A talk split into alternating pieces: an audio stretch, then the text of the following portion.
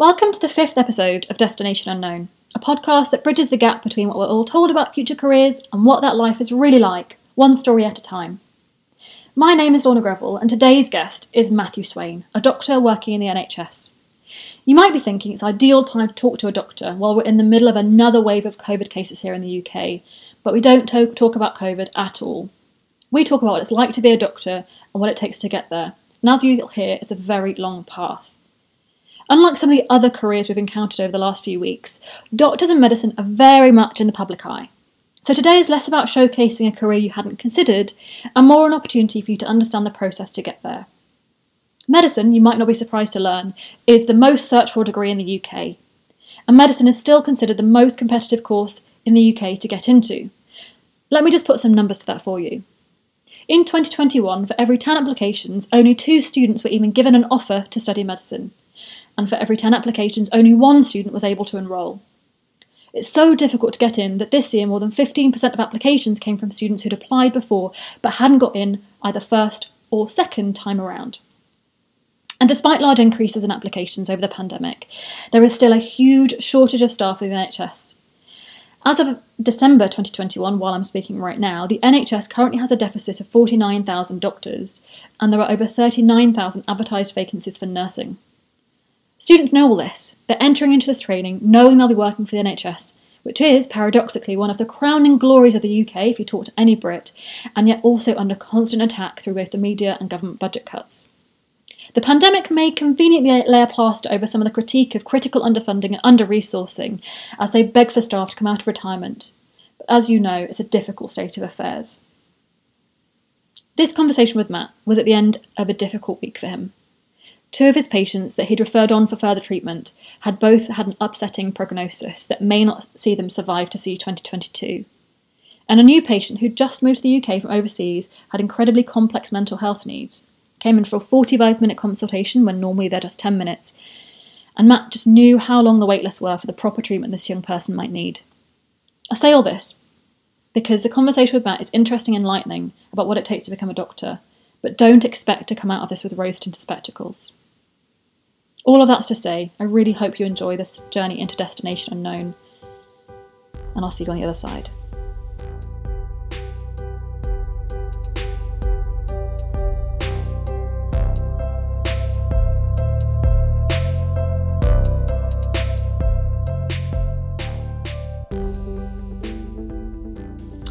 My name is Matthew.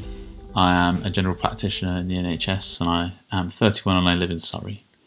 Welcome. Thank you so much for joining us today for Destination Unknown. You told us that you're a general practitioner. The first question that we normally ask as part of Destination Unknown is what you wanted to be when you were, you know, before 10 years old, when you were a real a little kid. What, what's the first thing you remember wanting to be when you grew up? I think the first thing I wanted to be when I grew up was something like an engineer. You knew what an engineer was at that age. Mm. What what what attracted you to wanted to be an engineer? I liked mechanical things and trains in particular, and I thought that engineers were probably something different to what they actually are at the time. And so, yeah, I wanted to do something like that. So you wanted to work with trains, Uh, yeah, probably. and, and and you don't really work with trains anymore. I don't work with trains now. So can you remember what age you were when you realised that's what you wanted to do, and kind of how you started that journey? Uh, yeah, I decided I wanted to be a doctor around the age of 13. Mm-hmm. I think that I still was thinking about being an engineer and I was thinking about being a lawyer and then I was thinking about being a doctor. Uh, I enjoyed biology at school and had an aptitude for science, uh, but probably one of the underlying things was being taken seriously. So I was I was looking for a career that there was sort of no doubt out over that, and I wasn't very imaginative. you were very much. So kind of looking at jobs that were really visible in the public eye. Yeah, yeah. Train drivers, lawyers, doctors. Yeah, I mean, I think put train drivers to one side. I think lawyers and doctors. Yeah, Yeah. yeah. And so what what made you then land on medicine? It just seemed quite unequivocal that doctors were respected members of society. And like I said, I, I liked biology and science, and uh, law didn't necessarily fit in with that educationally. And so I felt that something which was science based was going to be more my speed. Is that and that's what you chose to study for GCSEs and A levels? Yeah, so I geared my studies towards that. I focused on triple science, and I didn't really care too much about what the other subjects were. But you did pretty well. I did okay. I could have done better if I'd tried. I think. Okay, okay.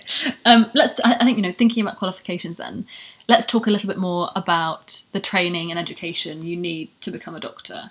Hmm. I think perhaps, unlike many other careers, it's much more linear. It's quite clear early on that you'll need to do a lot of education and training, and there is a specific path.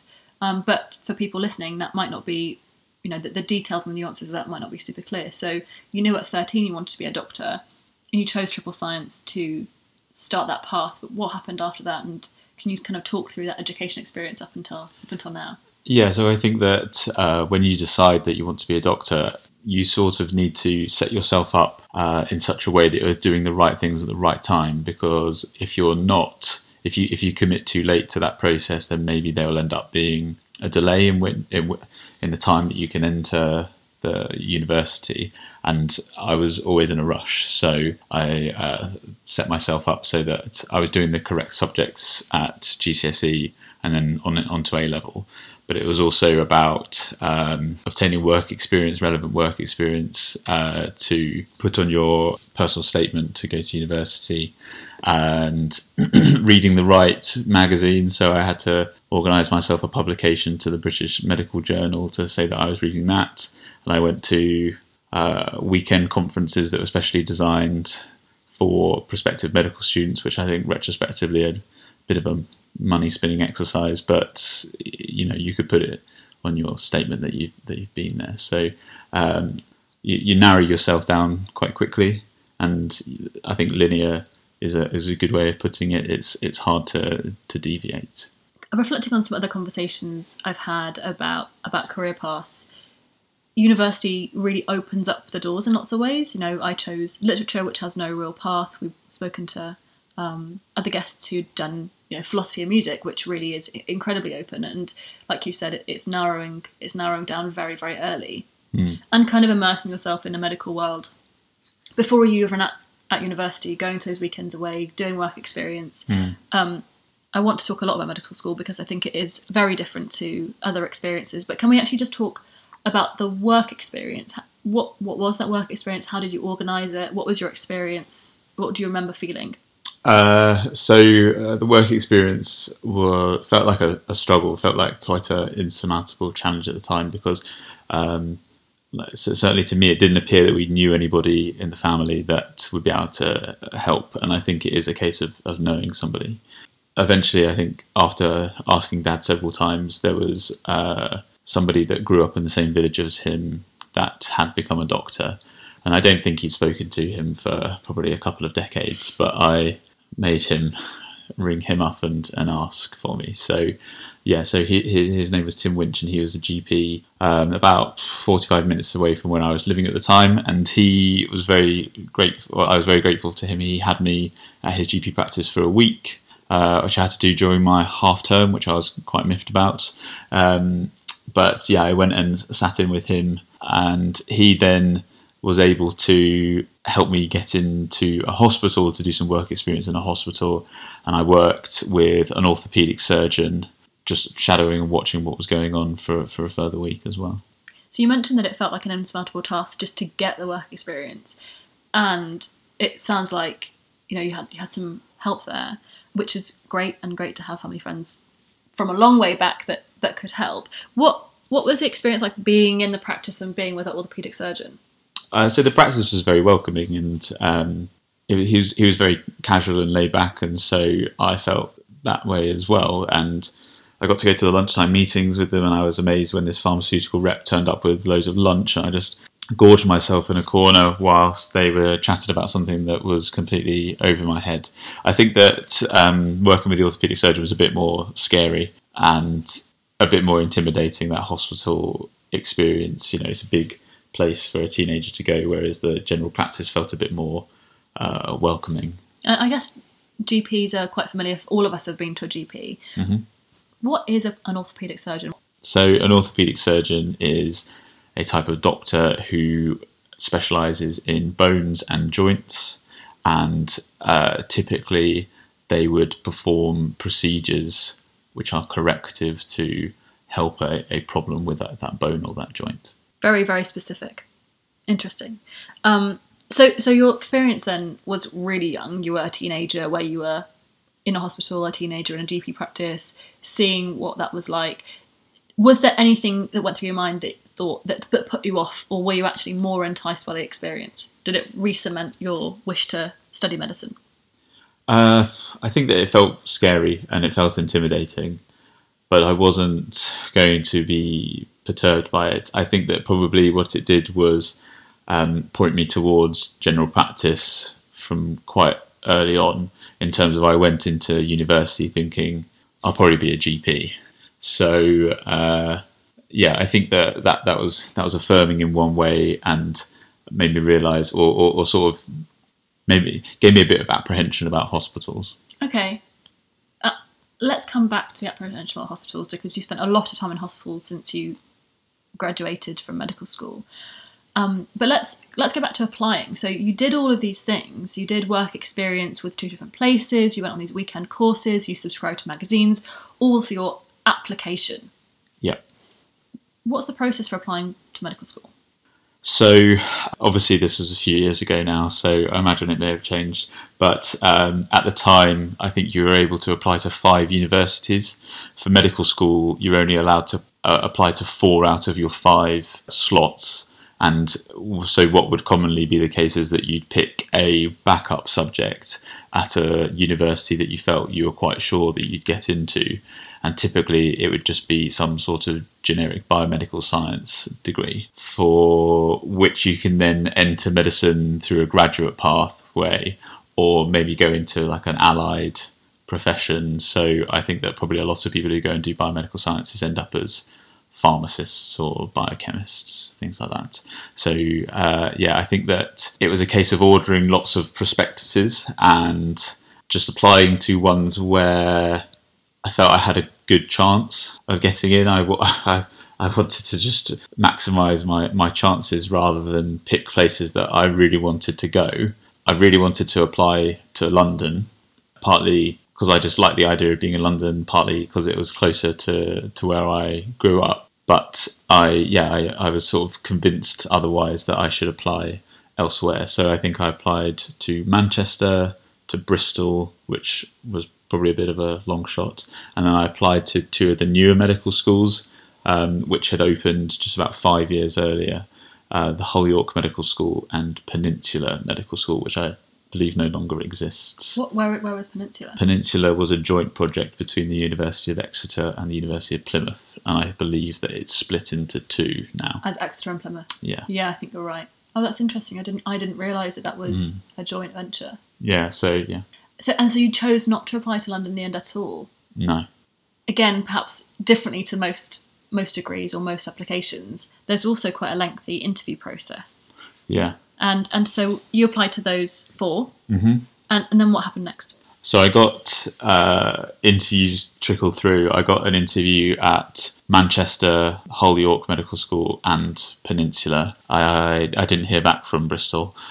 Uh, Manchester was the first, and and these are all a long way from where you. These are, you yeah, up yeah. In the in the corner of the UK. Yeah, Kent. so I grew up in Kent. Yeah, so you know we'd done some interview prep at school, and we had an external company come in and and do that. But I was I was extremely out of my my comfort zone, and I think the one at Manchester was the worst, which was the first one. It was a long it was a long train journey up with my mum, and I don't think I probably spoke very much on the way up there and it was sort of a more of an in-out process in comparison to some of the other stuff that I later did at the other medical schools, uh, where you just had an interview panel of about four, four or five people in front of you, and yeah, it didn't go didn't go great. Uh, I think in the end they I got put on a waiting list, so I didn't get an acceptance, but I I was sort of maybe the next cab off the rank. You were in a bit of a limbo land with Manchester. Yeah, yeah. Um, and what about the other? What about the other experiences? You uh, kind of said that it was slightly different. So Yeah, so I think that the ones in the, the interviews in Hull York Medical School and the Peninsula Medical School, they're a bit more uh, rounded. So you went there; it was like a whole day thing, and you went there and you were shown around the campus by by somebody, and you had lots of talks from people, and then you had interview process where you had to go and do a couple of things. I think I can't remember exactly, but it, it was a bit. It felt a bit more friendly. There were only two interviewers. There was an article you had to read before you went in that you had to dis- discuss, uh, and that that was my best interview. That was where I eventually got an offer from. Um, but that one, yeah, that one went quite quite smoothly. But I think then I turned up to Peninsula knowing that I'd got a place, and I was probably a bit sure of myself and probably undersold myself because I just thought, well, I've already got a place. I don't need to worry too much, which is true. But uh, yeah, I could have could have ended up with two offers, but only only ended up with one. So Hubris took over. Um, just for anyone that's interested in studying medicine, what Matt's described there are two different types of interview. So one is um, kind of more traditional with a panel, and then the second is now referred to as a multiple mini interview or an MMI. These are really common now across medicine. There are very few medical schools that don't use an MMI, and most vet schools will also use a multiple mini interview. And that process normally is that you will have a kind of a one-on-one conversation or a two-on-one conversation, but also then there's kind of stations where you'll do different tasks and you meet lots of different um, staff, and lots of different staff are assessing you, so that your the decision for your entry is not based on one person who might just be having a bad day, um, and also are seen as a better assessment of a student's abilities. So it sounds like you had kind of a, a, an early experience of what has now become the norm. Yeah, I think that, uh, like I referenced, the those two medical schools were new and doing things very differently to a lot of other traditional medical schools. But I think that probably the way that they- those courses are set up is becoming more normalised and widespread throughout the medical community. Talk to me about what it felt like when you knew that you had an offer for medical school. I can't really remember, if I'm honest, um, because it was a tough it was a tough year that year, and it was just a, a hurd like just what just another hurdle, and it was all going to be meaningless if I didn't get the results. So, in a way, it put put a bit more pressure on me because I think if I hadn't got any places, then doesn't really matter, or it doesn't matter as much what you get, but uh, it was sort of within reach, and you could only have it taken away. So I didn't feel elated or over the moon. It was just um, yeah, an, another hurdle and a, and a long slog. I think. Like a low level sense of relief. Yeah, at least I got a place. Yeah, Yeah. yeah. And what made it a tough year? Uh, so I think going back to my comment about my GCSEs, I, I coasted through my GCSEs and I didn't really do much work for them, and I got quite good grades, you know. I, but I sort of decided that wow, life was going to be really easy for me. I was just going to go through life, and I didn't really have to put the work in. And I got found out when I did my AS levels. So after my AS levels, I asked my parents, I begged my parents to send me to a different school which was a private school for a year, which specialised in retaking everything in a year, and they also had a lot of experience with sending people to medical schools. So, you know, a bit more nepotism uh, through my parents helping me out, and obviously things like getting the work experience. But um, I still think it's probably one of the hardest years of my life, even twelve years on. It was, it was, it was very hard. Yeah. I mean, doing t- to kind of explain that you're doing you're all of your A levels, which are normally done over two years in a single year, retaking those, applying for medical school, going to do all of the interviews, as well as all the other prep. So yeah, it certainly sounds like a very intense year. Not not only doing those two levels, but really trying to get the best possible grades to give you the best possible chance of getting into medical school. So I, I also had task. to. I also had to sit the UK CAT, which I think is important to mention.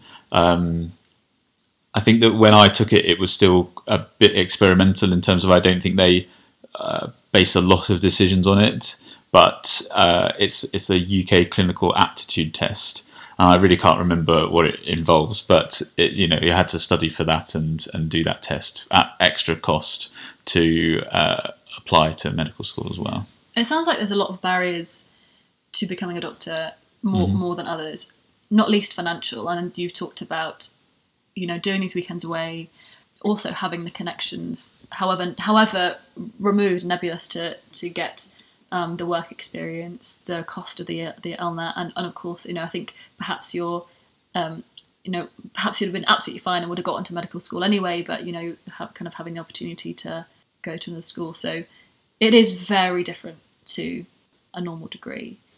I think it's really worth and important to note that you are the first of your entire family to go to university Mhm. um, and went straight through to pretty much the most difficult degree you can do. What was your parents' experience of that for you, and, and how did they feel when you were offered a place?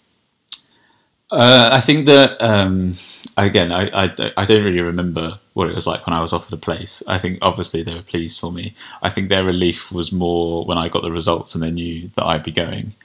I think it's important that I never felt any pressure from my parents to go and do this. The pressure was all internal. I don't think they really not cared, but they didn't mind what I went and did.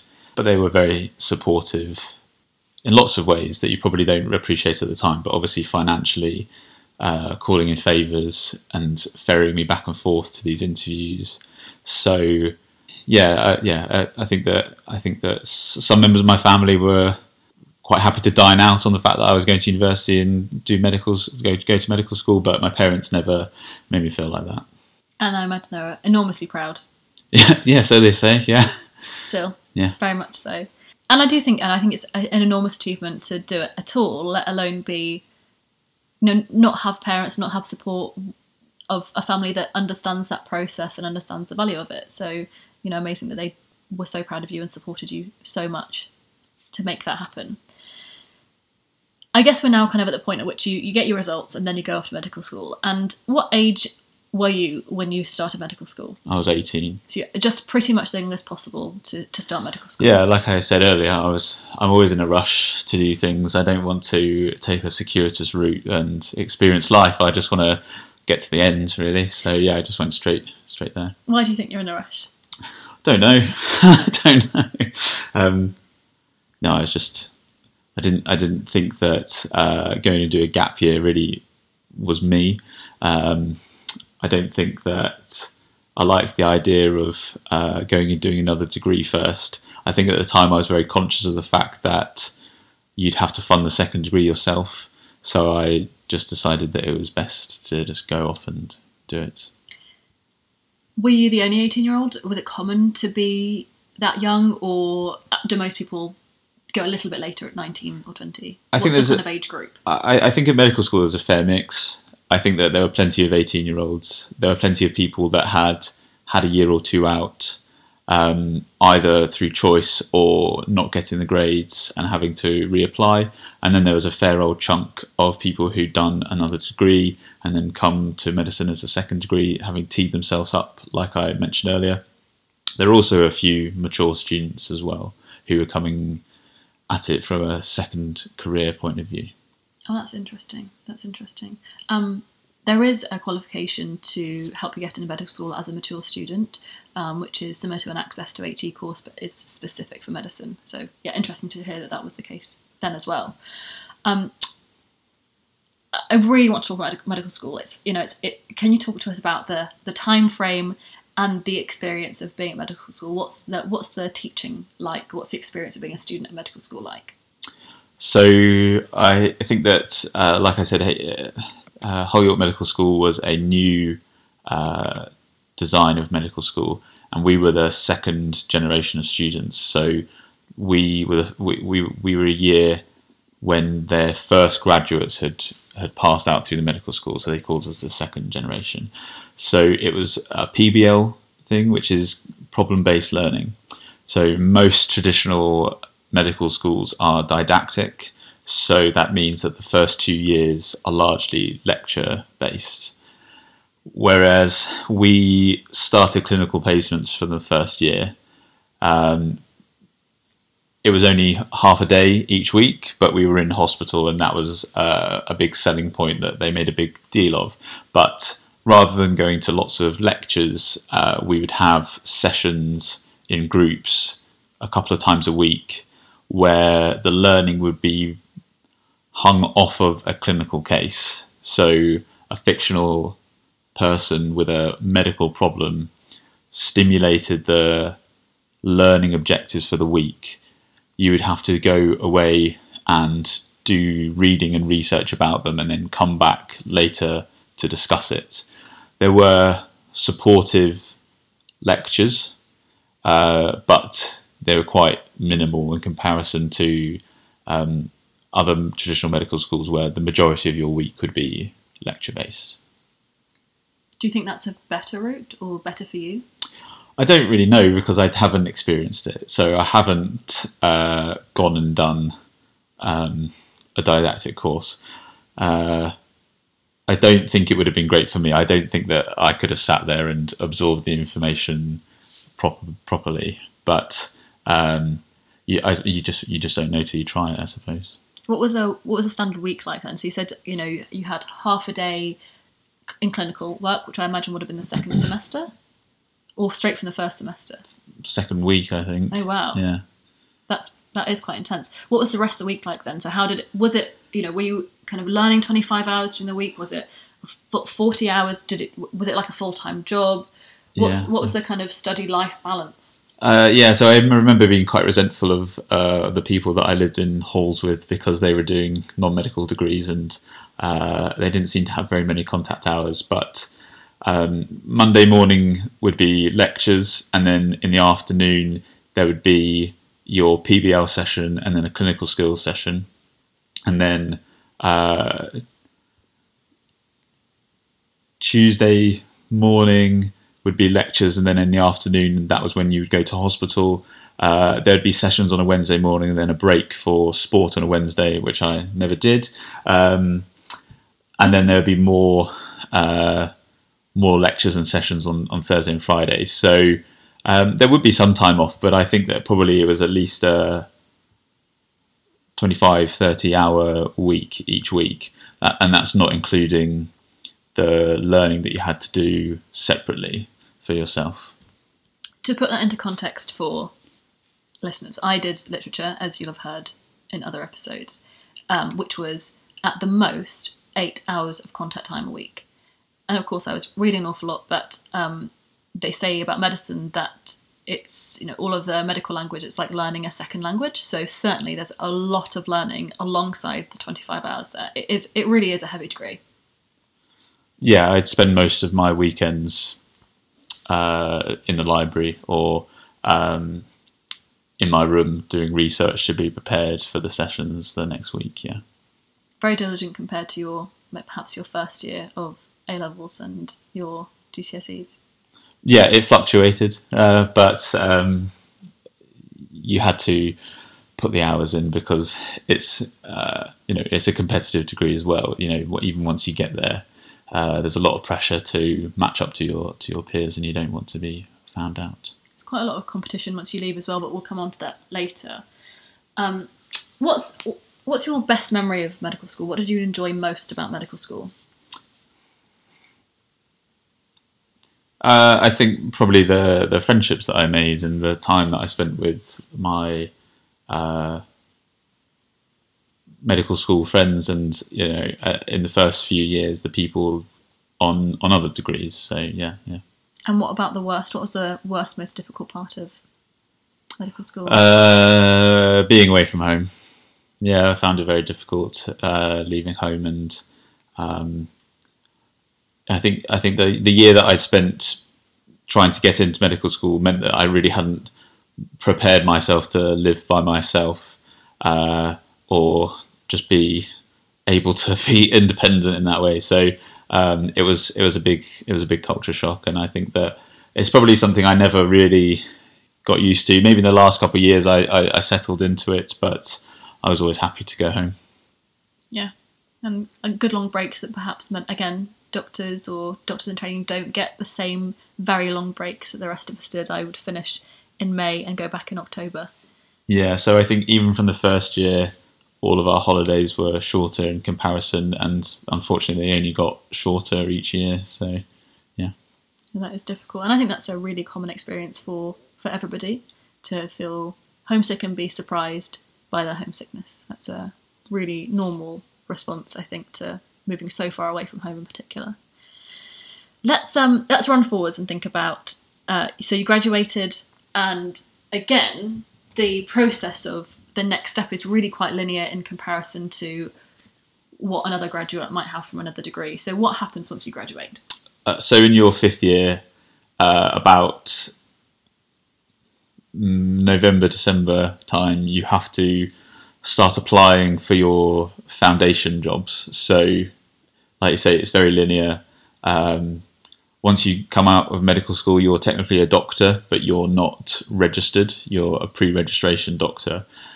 So you have more hoops to jump through in order to get your, your full registration. And the way that it's done in the UK is that you spend uh, two years as a foundation doctor. So because you need doctors everywhere in the country, they have to make sure that they send doctors to all the places. And so therefore you have to rank where you would like to go uh, divided by geographical areas. And then within the medical school, you get a ranking uh, in terms of deciles, uh, depending on your performance in medical school. And then I was the first year that did this, but we had to sit a test called the situational judgment test, which um, is still a bit of a ridiculous test, but it would uh, it's about your aptitude and your professionalism and ability to deal with situations that you might come across as a junior doctor, uh, such as your consultant comes in smelling of alcohol. What do you do? Rank these answers in the most appropriate order and, and things like that. So uh, I didn't do very well in either my decile nor my situational judgment test. So I uh, I wanted to come back down south, and I ended up being placed uh, still in Yorkshire.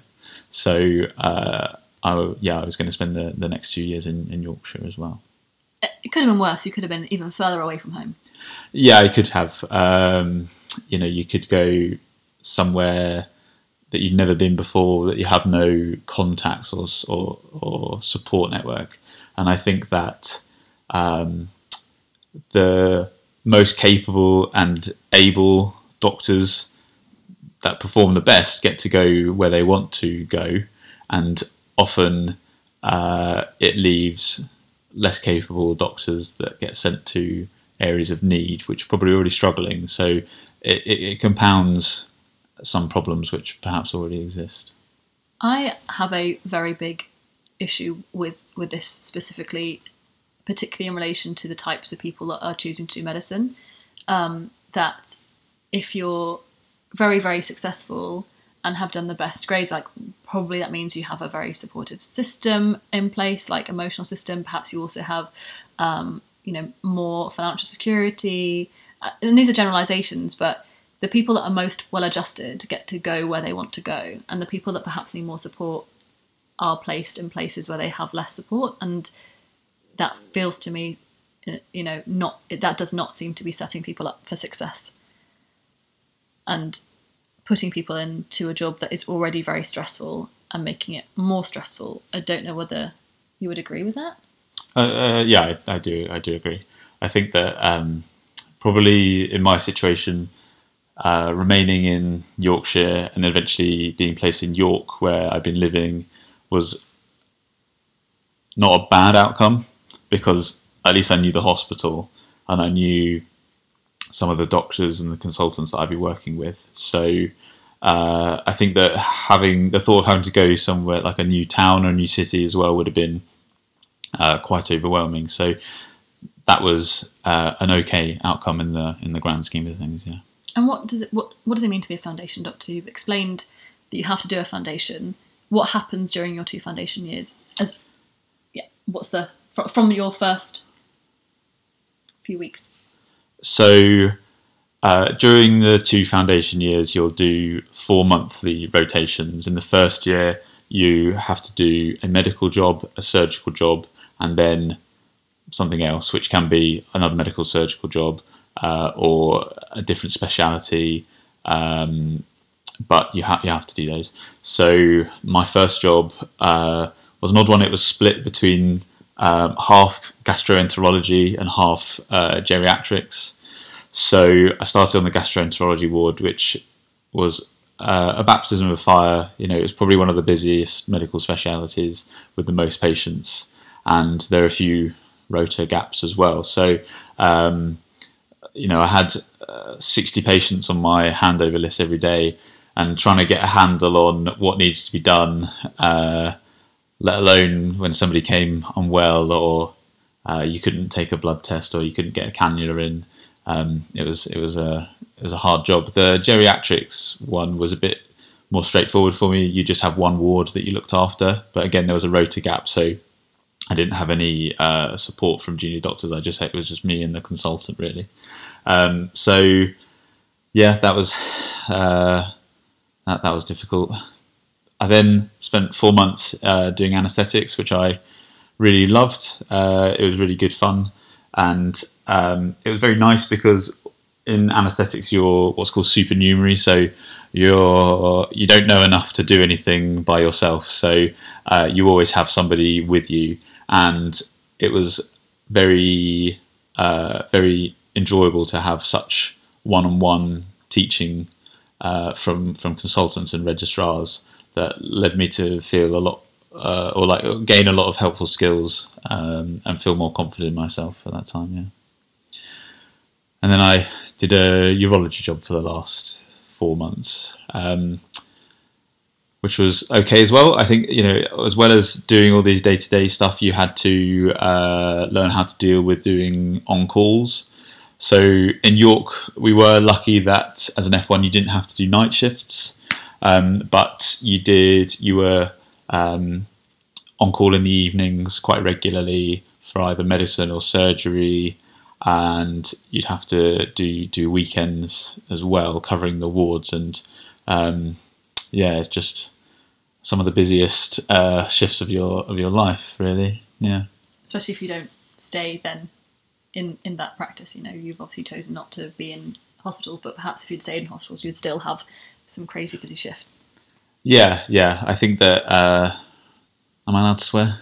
Yep. Shit runs downhill, and um, a lot of uh, the brunt work gets put on the F1s. You know, I don't think you're making the serious decisions that some of the more senior doctors do, but uh, the lists would be long and the nurses would be bleeping you incessantly and they didn't really care if you were busy doing somewhere else they they keep bleeping you and the, the list would just go on and on and on so yeah I was always very happy to finish those shifts they were they were knackering absolutely. And your second year of foundation? Yeah so uh, I had to go to Scarborough. So um, I was still living in York and I had to make the decision about whether I was going to go and live in Scarborough, uh, which I decided against because I just I, I really didn't having having spent some time there when I was in medical school, I really didn't like it very much as a place, and so. Uh, it, yeah, it felt like the right decision at the time to to stay living in York, but um, it was about an hour and a half each way, so uh, that did take up a lot of my time. I put a, did a lot of miles in the car, I worked in A and E as my first job as an F two, and uh, again that was pretty stressful, pretty yeah. horrendous. Um, it was a speciality I enjoyed. I, I quite like um, acute medical presentations, but the rota is just for the layman in the room. What what do you mean by acute medical presentations? Oh, sorry. Um, I, I, I, like people who present with a new medical problem. You know, they're unwell and uh, it needs dealing with there and then, um, rather than you know something in general practice dealing with something that's been a problem for years and years. Uh, you know, A and E's for accidents and emergencies or people who are unwell there and then. And I, I, I do, I still quite like that. So yeah, yeah, um, yeah. I think I think the hard part was that they have you for four months and they just use and abuse you on the rota uh, it was the shift pattern was you do you you'd work for 12 days in a row and then you'd have two days off and uh, that just repeated for four months uh, the 12 days were not 9 to 5 no so some of them would be 9 to 5 but some of them would be night shifts. Some of them would be 5 in the afternoon till 3 in the morning. Some of them would be uh, midday till 9 o'clock in the evening. Uh, and you just swap between all these things, um, and yeah, it, it, it, almost it almost finished me. It was it was uh, it was very hard four months doing that. I think Scarborough was a very under resourced, underfunded uh, A and E department as well, and it served a large a large deprived community. So uh, there were lots of things that were tough about that that job. I think probably taught you an awful lot at the same time. Uh, yeah, yeah. I think that I became a better doctor through necessity because there wasn't a lot of support that I trusted. They didn't feel like there were a lot of people that I could ask and get the answers that I needed. So I had to become more independent and capable in that regard. So uh, I think that I am the doctor that I am today through those experiences. Um, yeah. Mm. And I remember you doing that, and it was probably the most, among the most miserable you've ever been, and picking you up after a night shift um, to you being ashen faced and seeing the patients uh, there as well was very alarming and moving at the same time. It definitely was a, kind of, as a partner of a doctor, it's a strange experience to see you in that zone, which where I felt very vulnerable, and you were not the vulnerable person. You were the person in control. Um, it's a, a strange and difficult experience, I think.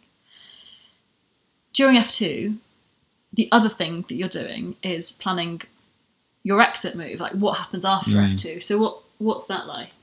Yeah, so uh, it really is a conveyor belt medicine. You know, from the time you decide you're going to do it, there's uh, it just it just keeps going. It really does. You can jump off if you want, but again, I don't like jumping off. I just want to get to the end. So uh, I think that you know through I had a bit of a wobble about what I wanted to do long term. I was still thinking I wanted to do general practice. I definitely like the thought of doing anaesthetics, uh, but I looked into the exams and the hoops you had to jump through for that, and I was very scared of that. Uh, you know, they're they're not straightforward exams. They're they're very difficult, and even just to get onto the training program, probably you needed to have started putting together your CV long before. So uh, I wavered, but I, I, decided to stick with general practice, um, which is a shorter training program and less hoops to jump through. Exams are still difficult, but they're not difficult on, on, on that level. So uh, there's not quite so many of them. There's not so so many of them now. Uh, so I had to apply to a GP training scheme, and I chose that I wanted to come back down south. And uh, again, that was more. That was again one of those multi something interview processes, uh, a lot more holistic with um, exercises about prioritization of tasks, uh, interviewing actors pretending to be patients, things like that. So, uh, a and an exam as well that I had to sit before before that. Um, but that, that that went quite well, and I got into the location that I wanted to work in, and so that's when we moved down to Redhill in Surrey. So just to go, just to explain that again, so you apply to university at 17 mm-hmm. or perhaps older and you're you're ranked then and you go through an interview process to get into medical school mm-hmm. when you leave medical school you do absolutely loads of extra exams. You're ranked by your within your university and then ranked nationally, and then you're placed there. And then once you want to get onto a training program, once again, you're ranked, and you may or may not end up in the location or on the training scheme that you that you want. Yeah. So it's a, you know, you described it as a conveyor belt, but it's also just mountain after mountain after mountain. You feel like perhaps you've reached a peak, and actually then you're ranked again. Mm-hmm. It sounds quite grueling.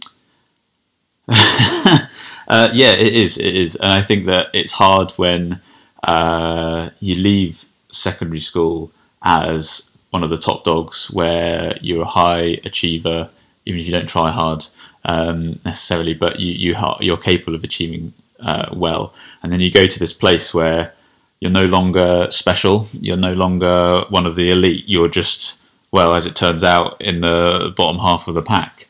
And that's something to get your head round um, and a, a, challenge for sure. Uh, and then, yeah, being constantly compared to your peers and then not necessarily coming out smelling of roses is is hard. I think it's a difficult thing for anyone that has been the best and in one part of life and perhaps is not elsewhere.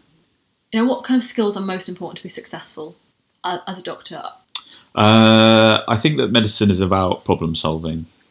I think that you have to be inquisitive, and I think that you have to like being challenged intellectually. Uh, I think that that's really important through all the learning that you do and the difficult cases that you come across. I think as a junior doctor, it's more about organizational skills and being able to manage tasks and prioritize appropriately. Dealing with pressure, eh, whether that's at university or whether that's lots of sick patients that all need to be seen at the same time or going to a crash call or something like that. There's lots of there's lots of pressure, so I think you need to be able to deal with that as well. Quite a few pretty important skills to be a successful doctor. Yeah, and I'm sure there's probably lots I have missed out, but those are the ones that jump to my mind. Yeah. Are there things that you wish doctors generally did more of? Uh, I think that medicine is adversarial. From the moment you get to university, even to like going to work yesterday, you know, medicine is adversarial, and I think that I think probably you can understand it when you're at university because you're all competing for the the high ground. But when you qualify and everybody goes to work with the intention of helping patients, when you're speaking to other doctors and you're trying to obtain their help or their assistance, or you're trying to refer a patient to them, perhaps as a result of the system, but people put barriers in place and make it a challenge. Mm. And I think that a more collegiate environment would, would be would be beneficial. Yeah. Mm. Can you explain a little more? What do you mean by adversarial? So I think the example that I always remember is when you're in A and E. Nobody likes A and E throughout the rest of the hospital because A and E creates work for everybody else. Because in A and E, there's only a few outcomes in terms of what happens. Like obviously, some people are seen and treated and they leave, but when you see a patient in A and E, the first thing you're thinking about is is this person being admitted or is this person going home? When you have to admit them, you have to convince the admitting medical team or surgical team that that patient does need admitting and they need to come under their care. Those teams are already stressed out because they've got a lot of work to do, and I'm ringing up asking them to do more work. So often, what it becomes is an exercise in them trying to poke holes in the story that you're telling them and find reasons why they don't need to be admitted. And sometimes they're right sometimes they're wrong you know sometimes you're trying to get somebody in because you're you can't make up in your mind whether they need to be admitted or sent home and the safest thing to do is admit them. But at the end of the day you're still trying to do what you feel is in the best interests of the patient and i think that when they get to the admitting team they're trying to do what's in their best interests for the, for the patient but at that moment in time they're trying to save themselves some work and so it becomes quite adversarial. And mm. I, yeah, I remember each time I had to phone a doctor to refer a patient, I had to g myself up and rehearse what I was going to say. And uh, yeah, I used to be very nervous about it. So if I could get rid of that, that would be a, a, step forward, I think. It sounds hugely challenging, and I think it perhaps goes back to what you were saying in terms of the, the first big skill that people need is to be able to problem solve. Yeah, yeah. I think that uh, especially when you're working in A and E as well, where over the months that you're working there, you become familiar with each other. Your reputation precedes you, and if you're seen as somebody who sends specialities duff patients, then you get asked a few more hard questions when you ring them up next time. But if you're seen as somebody who's reliable and is sending through reasonable stuff, then your life becomes a bit easier. But yeah, yeah. perhaps like all careers, then your reputation's really, really key. Moving on slightly, what do you feel is the biggest lesson you've learnt since leaving medical school? Hmm. Uh, that I can't fix everything. Yeah, yeah. I think that um, I think you go into it thinking that there's an answer and there's there's a there's a fix, there's a cure, and uh, certainly when you come across the general public, it feels like that's their perception. But uh, sometimes, sometimes diagnosing something or telling somebody what it is, that's the end of the line. Uh, you know, this is what you've got. Not, there's not anything we can do about it. So, uh, accepting that is catharsis in a way, mm. uh, because sometimes it it takes the the pressure off. I think if you go into the job thinking that you do have to fix everything, then um, you're you're doomed doomed to fail. Mm. Uh, it doesn't make it any easier when you have to tell somebody that that's not going to get better. But um, I think I find it a lot harder if I if I did still believe that I've got to correct every everything. Mm-hmm. That is, I think perhaps also how many people feel in all their careers, wanting to do everything, and that is just not not reasonable and not feasible. What drives you then? You know, that's that's a big lesson to learn. But what what's your drive? What motivates you? Probably not the things that I should say, or you know, probably not the things that I that you, you want a doctor to say. I think that um, what what drives me is uh, providing for myself and my family and uh, living a comfortable and enjoyable life. That that's what that's what drives me. You know, I, I think that professionally, I want to be known as somebody who is competent, a safe pair of hands, uh, somebody that is respected. But you know, I think that the the highs and the lows of the job, the highs aren't high enough to account to, to, to counteract the lows. So it, that that's not necessarily what, what drives me on in, in my work. The next question, really, then, it, it kind of it again relates to this. But what is your work life balance like? Uh, so I think that it's quite good. I think that lots of people around me think it's quite good, and I lead lead quite a charmed life.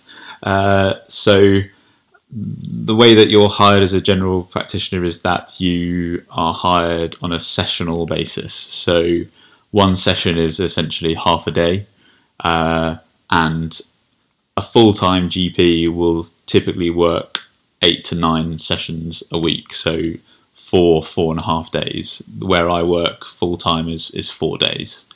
So I work uh, I work seven sessions a week, so I work three and a half days. But I also do a lot of weekend work through my own choice. Uh, so others might disagree, but I probably say based on the amount of weekend work I do, I, I work full time equivalent of what a full time doctor in my practice works. Mm-hmm. And what do you do with your work life balance? What how does that support and feed your life? Yeah, so I think that for me, uh, leaving work and being able to leave that part of me separate and aside is is vital. And so, you know, I have half. I have. I work half the week. I have half the week off, and uh, I'm able to just step away from medicine and not be a doctor and just do do the things that I need to do to decompress and relax. Yeah. Not speaking just for you, but thinking about work generally. Do you feel that time away from work should be used for decompressing, or do you think that's a failing of work culture? If, I think that I can only really speak for myself because I know that lots of people that I'm close to love work such that they're happy for it to spill over into their personal time. And that's okay, I think. I think that there's always going to be a line at which it, which point it becomes unhealthy, but I think I think that's okay. For me, medicine is stressful enough that I do need to have quite clearly defined boundaries that um, that I don't I don't let it spill into my personal time. Do you think that's possible though? Being in being a an NHS employee, is it possible to leave work at the door, or do you actually think that that is most important because your workspace is in the news, it's in conversations with your family, conversations with friends, conversation with strangers who discover you're a doctor and ask you to look at their strange mole. mm. Do, do you think that plays a part in the need to really disconnect? Yeah, yeah. I think the thing about the NHS and I think the thing about healthcare is that the NHS, rightly or wrongly, is something that everybody feels that they have ownership over because everybody pays taxes and therefore feels that they contribute and uh, can have an opinion on it. And then who hasn't had interactions with healthcare or doctors in some part? It's almost a universal fact of life. So when you go and talk to somebody who works in shipping, not everybody has encountered that or had personal experience with that.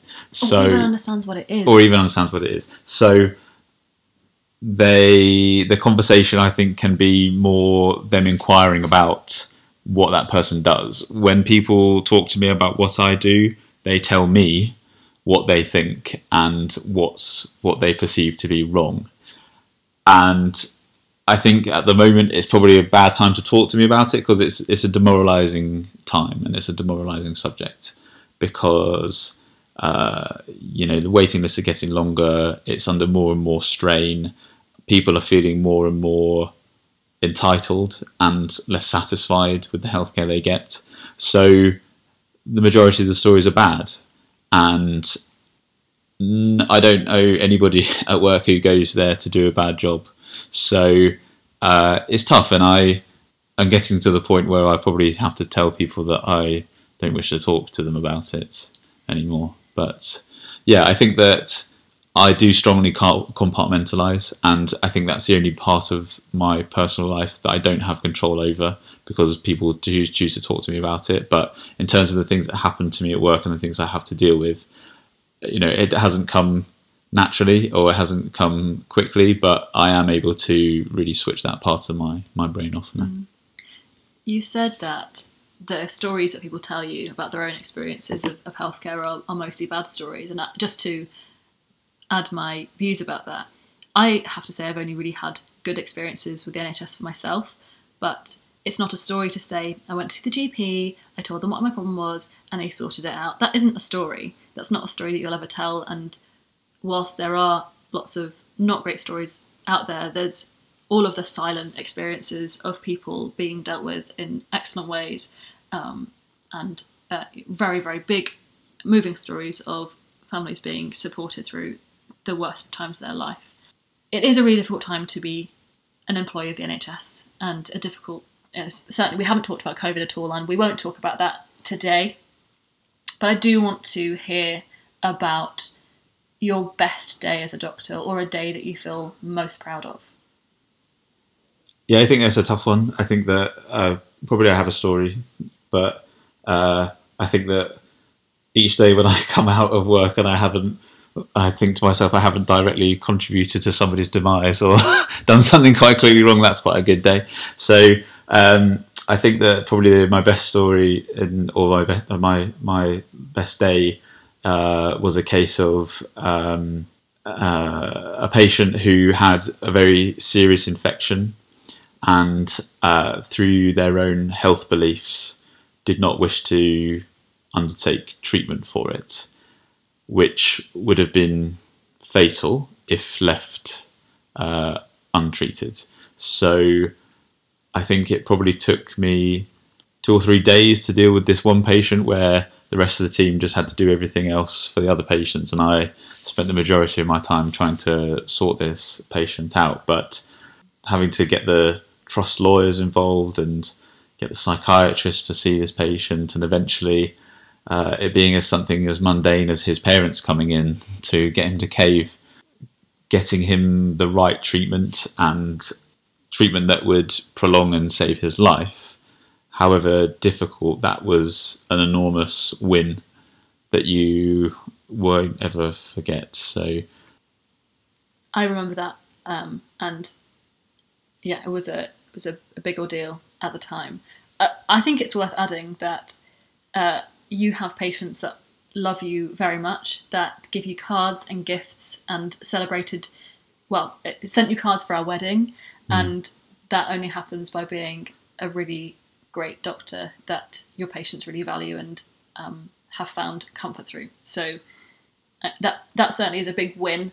But I think there are lots of your patients that would also share some great stories about their experience with you.